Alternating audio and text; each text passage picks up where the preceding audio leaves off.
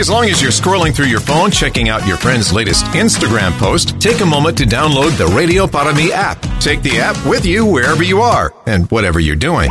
Stay updated with top and bottom of the hour news and the latest weather forecast. Plus, you can listen live to local talk shows, nationally syndicated programs, and listen to previous interviews you might have missed, all in crystal clear digital audio. It's called the Radiopotomy app. Find it in your Google Play or Apple App Store from your friends at News Talk 710 KURV.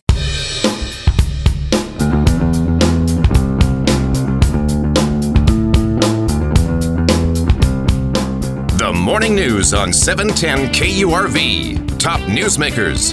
Here's Sergio Sanchez.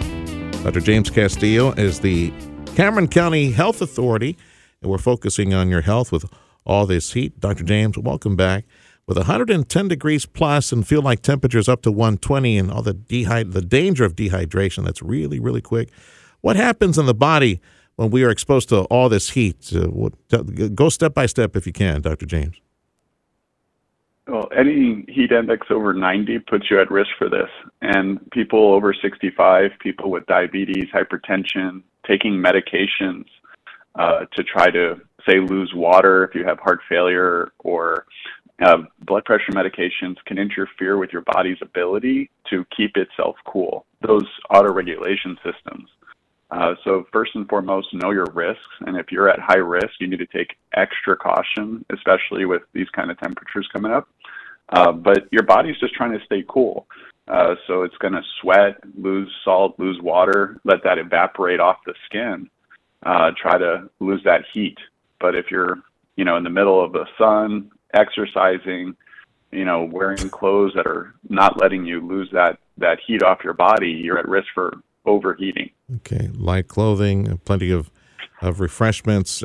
If you need to be outside, and yes, you mentioned some of the health conditions, carrying a little baggie with some cold water. What cold water or Gatorade? Which one's best? Cold water is best, but if you're going to be sweating a lot, losing a lot of that salt out of your skin, then those kind of sports drinks. Obviously, you got to watch out if you're diabetic.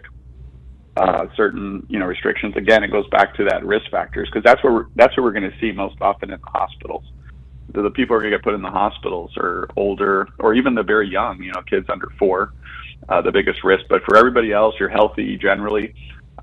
1 cup of water every 20 minutes, so that's 32 ounces per hour of water that you're going to be outside. And if you're going to be exerting yourself, exercising, you're going to want to pre-hydrate. Drink up plenty of water before you're going to exercise, and then it's 1 cup every 20 minutes. Dr. James Castillo, our Cameron County Health Authority, joining us. Yeah, Dr. Castillo, Tim Sullivan here. I'm guessing you shouldn't wait till you feel thirsty to drink water. Can probably keep a bottle with you at all times. Exactly. It's staying ahead of it, not letting yourself get dehydrated. But if you start feeling those early symptoms, just excessive sweating, you're starting to feel weak, you're tired, you're getting cramps, then you're not keeping up. You need to get into the shade and start hydrating before things get out of control. Are there any certain foods, that are best for this type of heat? Foods probably that have lots of water and electrolytes in them. You could think lots of fruits, watermelon's always nice. That's what I was thinking, watermelon, yeah. So if you're working outside, you're relatively healthy, but you have to work outside. Construction workers, transportation crews. What are the very first signs that one might be starting to become overwhelmed? It's that faintness, dizziness, just the cramps. If you're starting to get muscle cramps, nausea, you're sweating excessively. You're definitely going to want to be protecting yourself from the sun's rays also. So light-colored clothing that is airy, that covers all your skin, hat, definitely a shade for your head. But if after all of that, you're still getting lots of nausea, feeling weak, faint, do not ignore those signs. You need to get out of the heat and start hydrating. Dr. James Castillo is our Cameron County Health Authority, also medical director at DHR Health. We're talking about all this heat and how your body might get in trouble real quick with 110-degree-plus temperatures on a daily basis for the next several days here in South Texas. You guys be careful out there. Yeah, real quick. It can happen fast, right? Yeah, and Dr. James just mentioned some of the symptoms. Now, have you seen there at DHR Health Brownsville any folks came in this weekend that got in trouble with the heat? Not hearing about it yet. I know that it's really going to start getting even much hotter this week. So thanks so much for, highlighting that for everybody. Yeah. But the other thing that these kind of symptoms can go on to is what will put you into the hospital, which is something called heat stroke. And that's where your body just finally loses it and it cannot cool itself anymore. Oh my goodness. You even stop sweating. Your skin gets red hot, dry skin, so you're burning hot, temperature over 100, like your body temperature goes up over 103. So temperature of 104, headache, confusion. At that point, now you're going to get put into the hospital because now we need to, cool you down and get you hydrated with IV fluids. I spoke with a Christian camp counselor. I ran into a person a couple of days back. Was explaining to me that people came down here from, up in Dallas, other parts of the state. They came down here for a camp, a retreat, and about a handful of the kids got in trouble. They were exposed, and they have to cool them down real quick. So how you encounter something, and I'm sure some of y'all might bump into somebody that gets in trouble, and as Dr. James said, super red, cannot cool down, stops sweating. What do you do? How do you cool that person down? What's the best way to do it real quick? Get them into an air-conditioned place. If it's a healthy person, you could put ice packs in the armpits, groin, back. You want to avoid that with, too young or too old. For anybody else, you basically douse them in cool water. You want to get that evaporation. You want to get that heat out of their body in as safe, as quick as way as possible. So get them out of the sun, get them into shade, get them into cool environments. If you've got ice packs for the groin, for the armpits, back, or just water, just covering the person in water because they've run out of sweat basically. Wow. And you need to get that water is just going to try to bring the heat off the body through the skin. I recall the counselor told me that they put ice and cold towels full of ice around their neck. Right now, that kind of made sense to me. I figured all the blood going up to the brain back and forth, try to cool that down as quickly as possible. Yeah, just go after the radiators, basically. Your body's got, all these blood vessels near the skin, big blood vessels. If you can get the cooling there, that'll help cool down the core body temperature. You're trying to protect the organs like the brain, the kidneys, the muscles. When the temperature is that high, all those organs can start getting damaged. 10-4. All right, Doc. Final thought from you, something we missed that we need to tell folks about all this heat and your body. Really prevention, and don't forget not to leave kids in the car. The car's not to be done, even with the windows open or anything like that. Don't forget any kids in the car in temperatures like this. 10-4. Thank you, Dr. James. Dr. James Castillo from DHR Health in Brownsville, also our Cameron County Health Authority.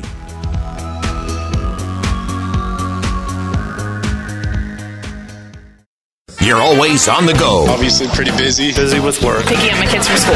From work to kids to running errands. Your entire day is a hands-on, never-ending frenzy of activity.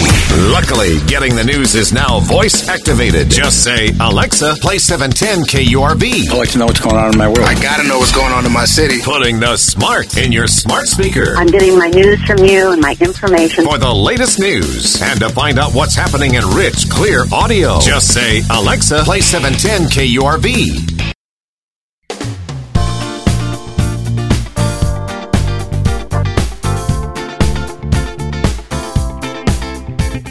You're listening to the best of the Valley's morning news. Here's Sergio.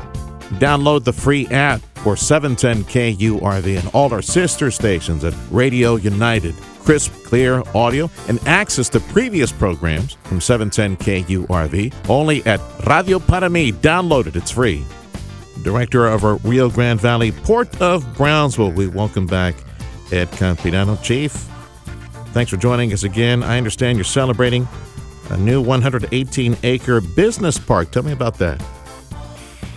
We have scheduled for Thursday a groundbreaking, if you will, for a business park that will be located inside the port. And obviously the goal is to have a facility that would be ready, move-in ready for those businesses that are looking for the logistics platform and the advantages of being inside the port will offer them.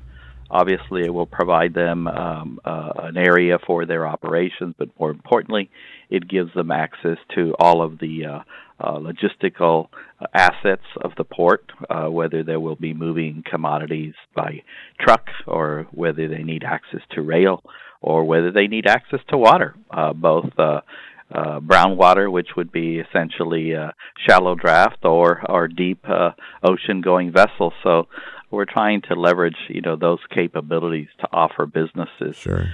More opportunities to be closer to those assets than being in the perimeter of the port or outside the port. Some of these folks support services for the pending revolution and liquefied natural gas going through the area, steel operations, things like that? Oh, absolutely. In fact, one of the things that we are getting a lot of interest in is obviously looking for a site that would be able to provide those suppliers, those individuals that will be providing services to some of the new planned development projects, an opportunity to be located within proximity to the area. There's going to be a lot of things that are going to be needed, and some of those will be coming in by water. There'll be others that will be looking to possibly bring it in by train, and of course, truck is critical to the operations of the port. So this would offer those businesses the capabilities of being able to use any one of those logistical capabilities sure. and be able to be a significant player in that industry. This new business park that you're celebrating, 118 acres, providing all the space for these support services and hopefully new industry coming to the area. So it's fully, as far as logistics, it's fully functional, right? It's got all the pipes, water, sewer, lights, all that? Yeah, it'll be a groundbreaking. Absolutely. It will have all of the full services necessary to essentially, start, whether it's warehousing or maybe manufacturing or assembly. But nonetheless, yes, this will offer all the services. It will offer all of the utility services, access to internet services, access to rail services, access to water services. So yes, this would be a fully finished facility that will provide those individuals that are looking for the need for those services to be located inside the port. Tell me about the increase in traffic. As far as tonnage, I understand that the numbers keep increasing impressively, double digits. In fact, I think I saw one report in your newsletter, 30% increase back from 2020. And 2020 was a very busy year. Despite COVID, you guys were firing on all cylinders out there. So tell me about the tonnage that you see right now at the port. Well, we continue to see an increase in tonnage. That metric that you refer to was one that was reported by the Army Corps of Engineers. They measure waterborne commerce for the 150 ports inside around the United States, and the Port of Brownsville made a significant leap from 2020 to 2021 with approximately 30% increase in waterborne cargo. So we leaped 11 spots from essentially number 66 in the nation, in the middle of the pack, above middle, to number 55. And, of course, the goal is to get into that realm of 50 and above, simply because, those ports, the maintenance of the ports is one of the critical functions of the Corps of Engineers, and you want to be certainly considered an important port. Not that all ports are not important, but there's a big difference between number 1 and number 10 and number 10 and number 20 and what have you. But once you break that threshold into the 10 million tons of waterborne cargo in that top 50, you pretty much are assured that maintenance funding is going to be available, and so you're not going to have to be kind of waiting for the leftovers to see what's available for maintenance funding. So we're that's a big step for us. Yeah, and in that report, it was wind energy components, all the blades and the engines, steel that keeps growing exponentially and will soon likely grow even more with that Mexican outfit setting up shop there across the street from Keppel Amfels. Petroleum products as well. We're barely scratching the surface with LNG showing up in the next few years, fully operational. Boy, that's going to likely catapult us several more standings in the rankings, right? If you look how we're positioned, say, for the next 5 years, keep in mind that we're also working on a large project for our number one customer, Ternium, on the steel side, where they're going to be adding another electric arc furnace to their facility in Monterrey, their state-of-the-art facility. So that means that we're going to see an increase in throughput as a result of that as well. We're also working with them on developing a marine terminal that would result in the import of the ore that is necessary for that steel production. So you couple approximately 3.3 million tons of that project, the incremental growth in our steel to 7 or 8 million, and then you look at the LNG just next decade alone with their production capability. If they build it out to full capability, is going to be 27 million tons. So you can see where we have an opportunity over the next few years, 5 to 7 years, where we can go from 10 million tons a year to 40 million tons a year, and that will catapult us significantly up that number of 50 ports and above. Sure. So I can see us being in the 20s.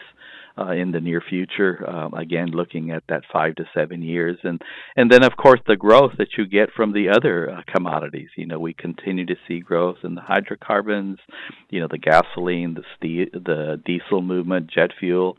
We continue to see growth in our other businesses. Our steel recyclers are growing. Keppel is growing. So, yeah, we're in a good position to really make a significant run in the next few years here at the Port of Brownsville. Well, good. It's good to hear that the prospect for growth at the port is as hot as the South Texas weather these days, it seems. It's white hot. All right, Chief, anything else you want to mention before I let you go on this report? Well, again, I would, anybody that's interested in attending, please, we will be doing it Thursday at 10 o'clock at the port, and we're looking forward to kicking off this project. And it's a commission-initiated project, so, they deserve a lot of credit for this, and so we're going to be working beginning this year to develop that facility. Thank you, Chief. Be safe and continued success. That's Ed Campirano, Director of Rio Grande Valley Port of Brownsville.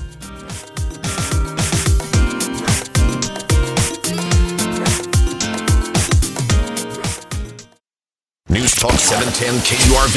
When news breaks, we break in. Breaking news. Stay alert and listen to the weather forecast. We need to be aware and alert to what's going on. Breaking news means it's happening now, and we mean now. Breaking news underway right now. Breaking news on News Talk 710 KURV means we're bringing you the news as it happens. We have an active shooter of multiple gunshot victims. In this particular instance, we are in receipt of information. When news breaks, we'll break in. Count on News Talk 710 KURV. And KURV.com.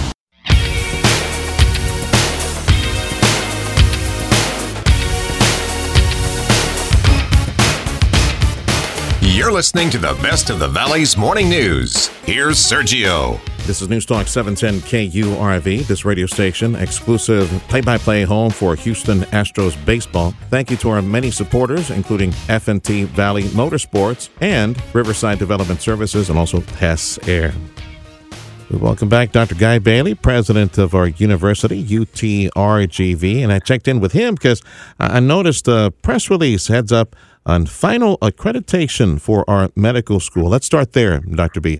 Accreditation for a medical school is a three-stage process. It takes place over a period of a number of years, and so we've got the final, the final stage of that accreditation now. From the beginning, when they give you your initial accreditation, all of your students graduate from an approved medical school. The big advantage of what we have now is that we can begin to expand the enrollment of the medical school. And so until we get this final stage, we're limited to 55 students in each class. And what this does is it gives us the ability to begin expanding our medical classes. And so this was fully expected and everything, and so we're very pleased with this. But the real advantage here is it gives us the opportunity to expand our medical class. That's terrific. So what's the plan? What's the goal? How big would we like to be? Well, yeah, you got to eventually we'd probably double the size. We'll increase by about 10%. Remember, we take 55 students a year, and so we can expand by about 10% a year.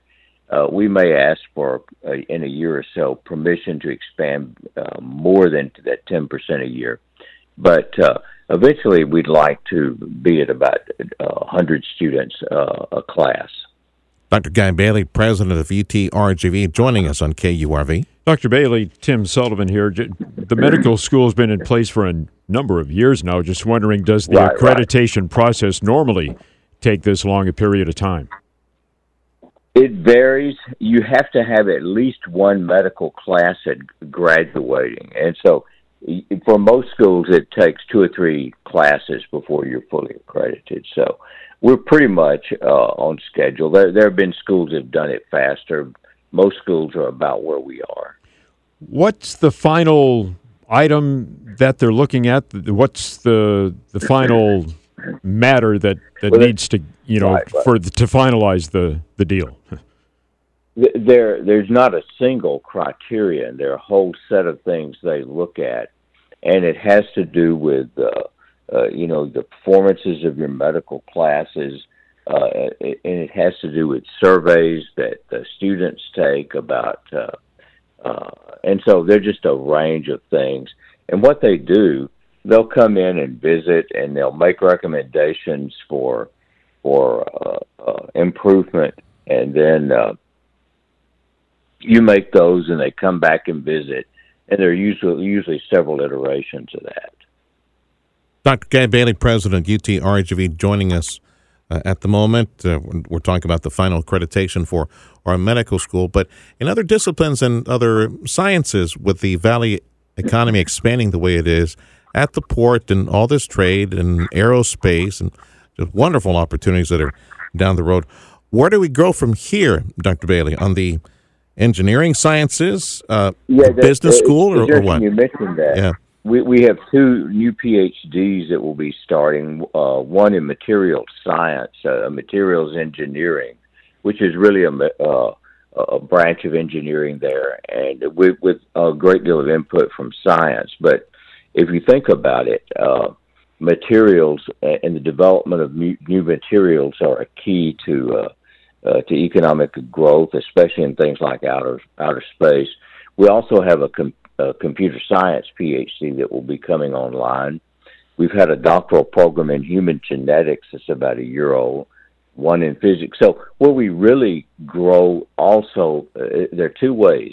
At the doctoral level with those kinds of science and engineering PhDs, which give us a really highly qualified workforce in the Valley. And you need those things to attract some of the high-tech industry. And that's, of course, Austin's a great example of that. They have such a well-trained workforce there. And so the other is in additional medical areas. We have a physical therapy site visit. We're implementing a doctorate in physical therapy, and so there are other areas of health-related areas that we expand as well. Physical therapy is a great example. So, within 2 years, we should have the physical therapy program. Remember, we have our School of Podiatric Medicine, and I'm delighted to say that we got startup funding for that from the legislature. We'd already begun this school, but we were at kind of an off cycle with the legislature. So the legislature picked up and funded the startup there for the School of Podiatry, and so those are all areas where we expand in our professional programs, and then in our especially our doctoral programs in science and engineering. And in doing that, we really provide a well-trained workforce that will help attract industry here. 10-4, Dr. Guy Bailey, president, UTRGV, our guest. Now that you bring up the legislative session, other brick-and-mortar projects or any other programs funded by the legislature that you want to share? Well, we had a good session overall. The legislature did not fund capital projects per se. There were a few things funded. Our primary request was for the startup funding for the School of Podiatric Medicine. We had that for the medical school. And in a professional school like that is very expensive to start. And so you don't have adequate funding through the state's funding formula until you have a completely full class and you've got your clinical practice at work. And so the startup funding is crucial there. They funded inflation, there was inflationary funding. So it was a good session overall, I think, for higher education. 2 years from now, we should be hearing some news on camps and training for the Vaquero football team, all those things. Anything you want to share related to that developing program? Our coach is out recruiting right now, and it's interesting.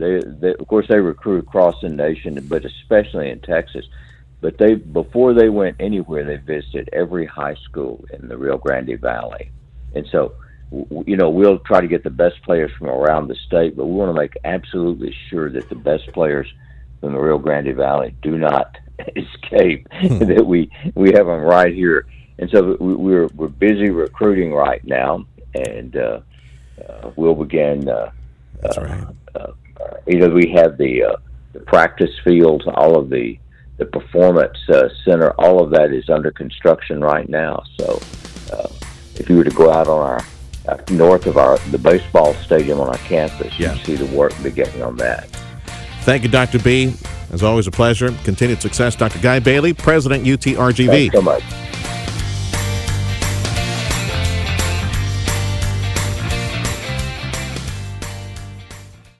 As long as you're scrolling through your phone, checking out your friend's latest Instagram post, take a moment to download the Radio Para Mí app. Take the app with you wherever you are and whatever you're doing. Stay updated with top and bottom of the hour news and the latest weather forecast. Plus, you can listen live to local talk shows, nationally syndicated programs, and listen to previous interviews you might have missed, all in crystal clear digital audio. It's called the Radiopotomy app. Find it in your Google Play or Apple App Store from your friends at News Talk 710 KURV.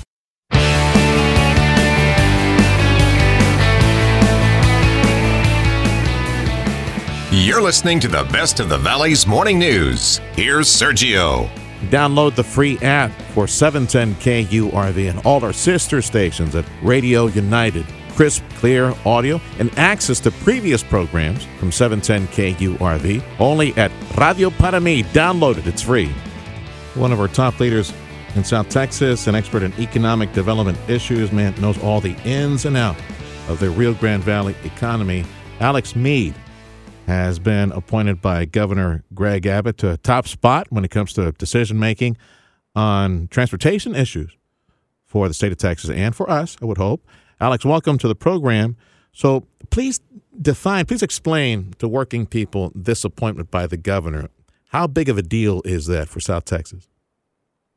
Well, thank you, Sergio, and good morning. So it's a pretty big deal. The last time we had somebody on the Department of Transportation or the Texas Transportation Commission was in 1993. It was Ruben Cardenas. He served a short term of a little bit less than a year, and he was appointed by Governor Ann Richards. Prior to that was 1958. So it's been a long time that we've had somebody from the Rio Grande Valley on the Texas Transportation Commission. And the reason why it's important, Sergio, is it allows us to have a seat at the table as funds are being distributed throughout the state of Texas for transportation. And as you know, without proper transportation infrastructure, it makes it hard to grow a community, grow a region, and it's hard for economic development. In fact, I consider TxDOT one of the largest economic development entities or most important economic development entities in the state of Texas. Knowing the Rio Grande Valley from your Eagles perch, again, economic development expertise and, of course, in business banking all these years, and now sitting up in Austin with the Transportation Commission, what would you say are the top three projects that if you could just get a wand and say, ding, that's it, let's take care of this, what would you take care of here in South Texas? Well, in South Texas, I would definitely, promote the connectivity to I-69, from both the east side and the west side, right? Getting improving the I-69 connection. Straight shot, you mean, right? Straight shot on 281 and 77. Is that what you're talking about? That's correct, okay. Right? And so we need to improve. 281 and 77. Although they are I-69, designated roads right now, they're not fully completed. There's certain gaps in the system, in the actual road system, that are not up to interstate standards yet. So trying to get those things in place, trying to get roads like 1925 or other roads on the west side of the Hidalgo County to 281, to 281, allows the valley to kind of have this loop that allows us to connect throughout the region. And as you know, if you go to Houston, right, you got all these loops now that allow the regions to grow. And they all connect to interstates, and so I would say that's a very important, get connecting Hidalgo County to Cameron County, not just through 83 or I-2 now, but connecting 1925 all the way to Cameron County, and even all the way to South Padre with a second causeway. Mm-hmm. I would consider very important for the region. Alex Meade from the Rio Grande Valley is now a member of the Texas Transportation Commission, our guest. Alex, Tim Sullivan here. To be real specific, yep. Alex, what does your presence on the Texas Transportation Commission mean for the Valley in terms of funding necessary local highway projects? Well, let me say, Tim, it's interesting. Now that I'm on the commission, how much the valley just comes up in conversation. And you have projects like the IBTC there in the city of FAR. That's a very important project for the region that allows the movement of trucks from FAR out of 281 or Cage Boulevard, getting it out of the core of the city and moving it out to allow for again quicker mobility to. To I-69. I mean, and so when you have projects like that, right, that maybe not many folks are aware of in Austin, having somebody from the region talk about those, and of course, in the case of in the example for the city of FAR, I get to speak firsthand. I mean, I was city manager of FAR. I know that project very well, yeah. And I can defend it. But not only that, Tim, just things along the border. I mean, you gotta remember that my position is a statewide position. It just so happens that I'm from the Rio Grande Valley. Just like we've got people from San Antonio, we've got people from the rural community up in San Angelo, Houston, Dallas, and so being able to talk to the other folks about the importance of just the border economy and how it affects every one of the regions that they represent. Indeed, and how working together. It makes the state more competitive, because at the end of the day, that's what we're doing, right? We want the state to be more competitive. We want the state to continue being the number one state in recruiting businesses. And I can tell you, I've been that community that tries to recruit the company, and it has the land, it's got the rail, but it doesn't have the interstate standard or the proper highway infrastructure, and we lose. Well, as you say, we have a bigger seat at the table now with your participation in the Texas Transportation Commission. We got that as well with the unified MPO.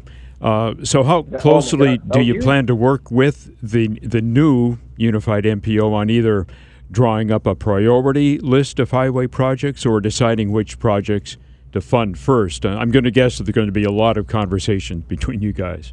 Well, I'll tell you what. Coincidentally, tomorrow is my first meeting that I'll be having as a Texas Transportation Commissioner with basically all the mayors and all the elected officials. It's a 2-day deal. I'll be spending it tomorrow visiting with with the heads over here at TxDOT of the FAR district, Pete Alvarez and his team. Then from there, I'll have a meeting with a lot of the city managers and mayors and county officials. And then, we'll spend that throughout the day. And then on Friday, I'll spend touring some projects and meeting with state elected officials like Chuy Hinojosa, Terry Canales, and Sergio Munoz, Bobby Guerra, all those guys, and meeting with those. And I'll tell you what, it's not so much about having them tell me or help me pick. I've learned to recognize that strong projects rise to the top, right? I mean, you may have a mayor that is more outspoken. You may have a mayor that can get the support, but the project itself will rise to the top, and you'll see it. You can really notice the projects like the I-69 connector, like the IBTC. I mean, those are projects that it's really hard to argue against how important they are, because it just benefits the region. And at the end of the day, this position, we're focused on growing regions, growing metropolitan areas, because again, it makes the area more competitive. Alex Meade is the new member of the Texas Transportation Commission appointed by the governor. How long is your appointment, Alex? So I'm filling an unfinished term. So I've got a two year term, with hopes obviously that I'll get reappointed for a full 6-year term. And so what I'm doing, Sergio, is this first year, there's 25 districts in the state of Texas. There's 25 transportation districts in the state of Texas. In my first year, I've decided to go visit all 25 of them. So it's a lofty goal. Not many of the commissioners have done that. In fact, I don't think any have done that yet. Some have gotten as far as 20 districts in the 6-year term that they've been there. I'm going to try to do that in a year, and I figure that I'm treating this as if I'm not going to get reappointed, and so I want to hurry up. So I want to contribute, right, something to TxDOT in case I don't get reappointed, and something to the Valley. Understood. And the only way I can do that is if I see all 25 districts my first year, then at least the second year I can be somewhat more effective. And if I get reappointed, great. I'll have more knowledge. If I don't get, well, then at least I contribute a little bit. Continued success, Alex. We wish you the best. That's Alex Meade. He's one of our 5 members of the Texas Transportation Commission. Thanks, Alex.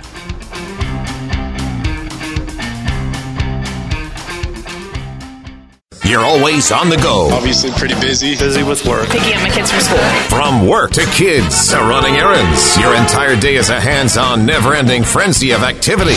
Luckily, getting the news is now voice-activated. Just say, Alexa, play 710 KURV. I'd like to know what's going on in my world. I gotta know what's going on in my city. Putting the smart in your smart speaker. I'm getting my news from you and my information. For the latest news and to find out what's happening in rich, clear audio, just say, Alexa, play 710 KURV.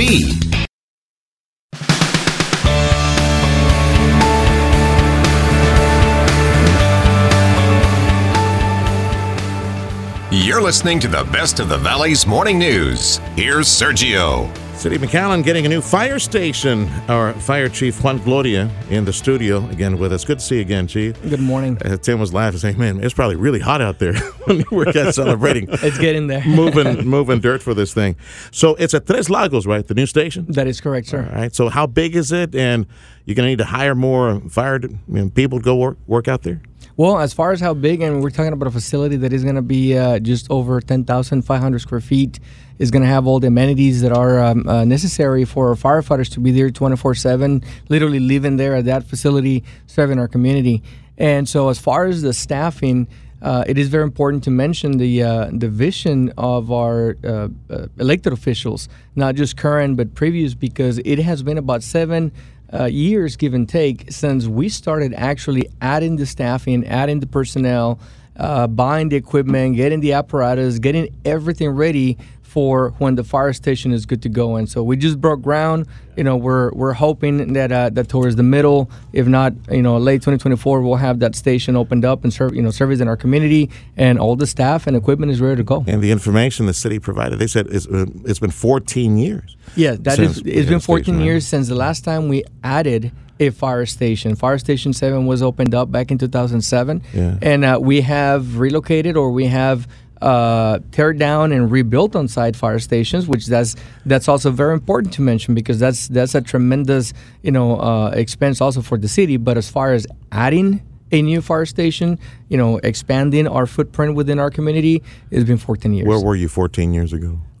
Who, me? Yeah. Oh, 14 years ago, I was actually a lieutenant on Fire Engine 7, which I happened to be present at the ribbon cutting of that fire station. For that one, yeah. Chief Juan Gloria joining us in the studio. Yeah, Chief, you also mentioned this is the first fire station to have separate dorms and restrooms for women firefighters. It's quite a leap. Yeah. Actually, one thing that not a lot of people know, the McAllen Fire Department had a female firefighter back in the 80s, and then for whatever reason, I mean, it's been decades. You know, we currently have a female firefighter on our department, which we're very proud of it. And one. Yes, one. Yeah, and we're very proud of her. She's a tremendous individual. And so this facility, of course, you know, the fire service has evolved through the years, and it is very important that we evolve with those new trends and those new requirements, you know, just on health and safety. But in this case, making sure that we are providing and facilitating for diversification in our department. And so this station is going to help us provide that. So our other existing stations having to be remodeled then to accommodate what will likely be more not so much remodeled, but thankfully, you know, some of the other stations that we have actually tear down and rebuild on site, those stations are going to with slight tweaking of our daily operation. Mm-hmm. You know, we're able to provide anything and everything that is needed for the diversification of our department, and so we're not too concerned of that. But as far as this station being, you know, built from scratch, it gives us the opportunity to basically have it all done by design. So fire station number 8, you said about 7-8 years in the planning. Is planning underway now for fire station number 9 many years down the road? Actually, there is conversations. You know, we've had conversations with our with city management and elected officials about, you know, the need to also eventually here in the near future, within the next handful of years, hopefully, we need to do some relocation of fire station 4 on the south side by the airport. And there are a couple of other locations within the city in which we are already looking for where it is that we're going to need to have a presence within our community. And the main goal, the main objective is to make sure that we are as close as possible to every nick and cranny of our community so that our response times can be, you know, effective. Where might that be? We're looking at the south west side of McAllen towards the Colbath Ware Road area. We're also looking towards north east McAllen, you know, north 10th Street, you know, past Trenton, past that area over there. Getting closer to Monte Cristo. That is correct. And so some of the things to consider, of course, is also the irrigation system in our cities and the canal and so on that prevents fire trucks from just going straight across from one way to another. And so there are certain specific dynamics that we need to take into account when responding, and all of that is being taken into consideration. McAllen Fire Chief Juan Gloria, now our permanent chief, right? That is correct. You got the gig. That's right. Well, I forgot to mention that. That is good. Once again. Last time we spoke, you were the interim chief. Now you're the real deal. Yeah, that is correct, sir. So in 14 years, now that we celebrate this new fire station in North McAllen, technology or equipment, how has it changed in 14 years? Oh, it has definitely changed. And I mean, right now, actually here within the next couple of weeks, we have some of our personnel that will be going to Houston to do the final inspection on Fire Engine 8, you know, that has already been purchased and paid for and is pretty much completed. They're in the process of mounting equipment on it, and so hopefully here towards the very end of July, we should be having that brand new truck rolling in. You know, Engine 8, it's already active. We have the personnel active responding out of Fire Station 7. They are already covering the north side, but from Fire Station 7, and they are on a reserve apparatus right now. But the brand new equipment, the brand new truck, it should be here by the end of July. And so That truck, of course, comes with all the new technology and all the amenities necessary to respond, safety features, airbags, rollover protection, as far as equipment on the truck, brand new, airbags, brand new thermal cameras for our firefighters to be able to see through the smoke. It's just, technology evolves. Your hand tools, that stuff doesn't change. A hammer is a hammer, an axe is an axe, but there's always new technology being implemented into fire apparatus, additional, all the pieces of equipment that our firefighters carry with them. And of course, the bunker gear. The material that our bunker gear is being made of continues to evolve as the years go by. And so to the naked eye, it's just a firefighter wearing a fire jacket once again, same as 14 years ago. But the fabrics, the materials, the requirements for the safety of our firefighters have been evolving as well. And so the equipment that we buy nowadays is compliant with that. It's almost like an astronaut suit. The only thing missing is telemetry on your heartbeat and oxygen level. And well, I'll tell you what, all of that stuff, it's in the horizon for the fire service. That's our chief, fire department, Juan Gloria, in studio. Fire code updates, fire inspection. Is that under your department? That is correct. McAllen's growing so fast. That is correct. Homes and business, and we need to get out there to make sure get their permits approved and everybody moving forward. So you probably need more staff for that as well. Well, we can always need more staff. What's important is that we're being efficient, or as efficient as we can be, with the staff that we have right now to provide services to our community. And you're correct. Development in our city is tremendous.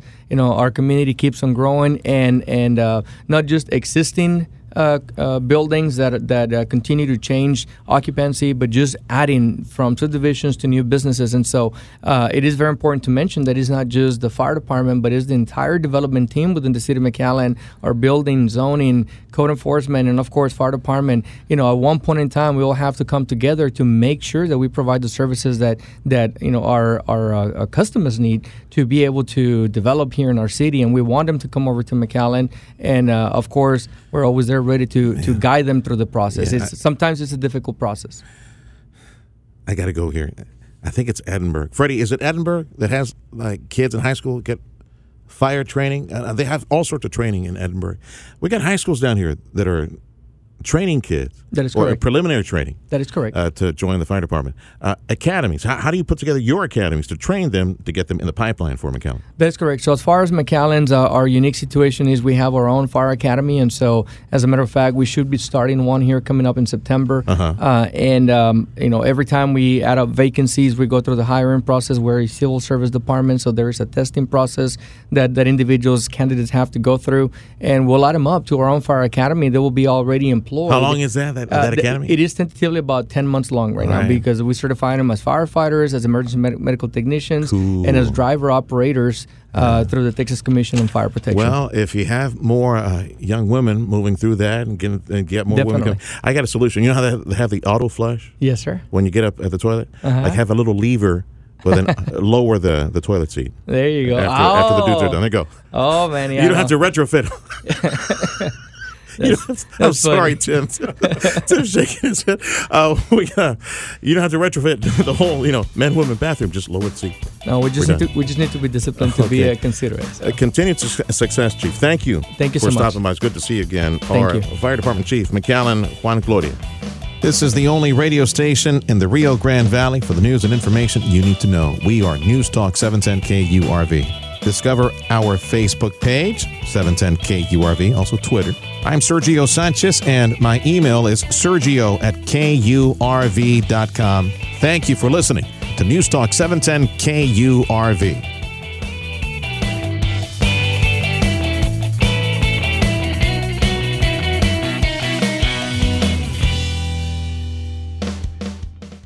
As long as you're scrolling through your phone, checking out your friend's latest Instagram post, take a moment to download the Radio Para Mí app. Take the app with you wherever you are and whatever you're doing.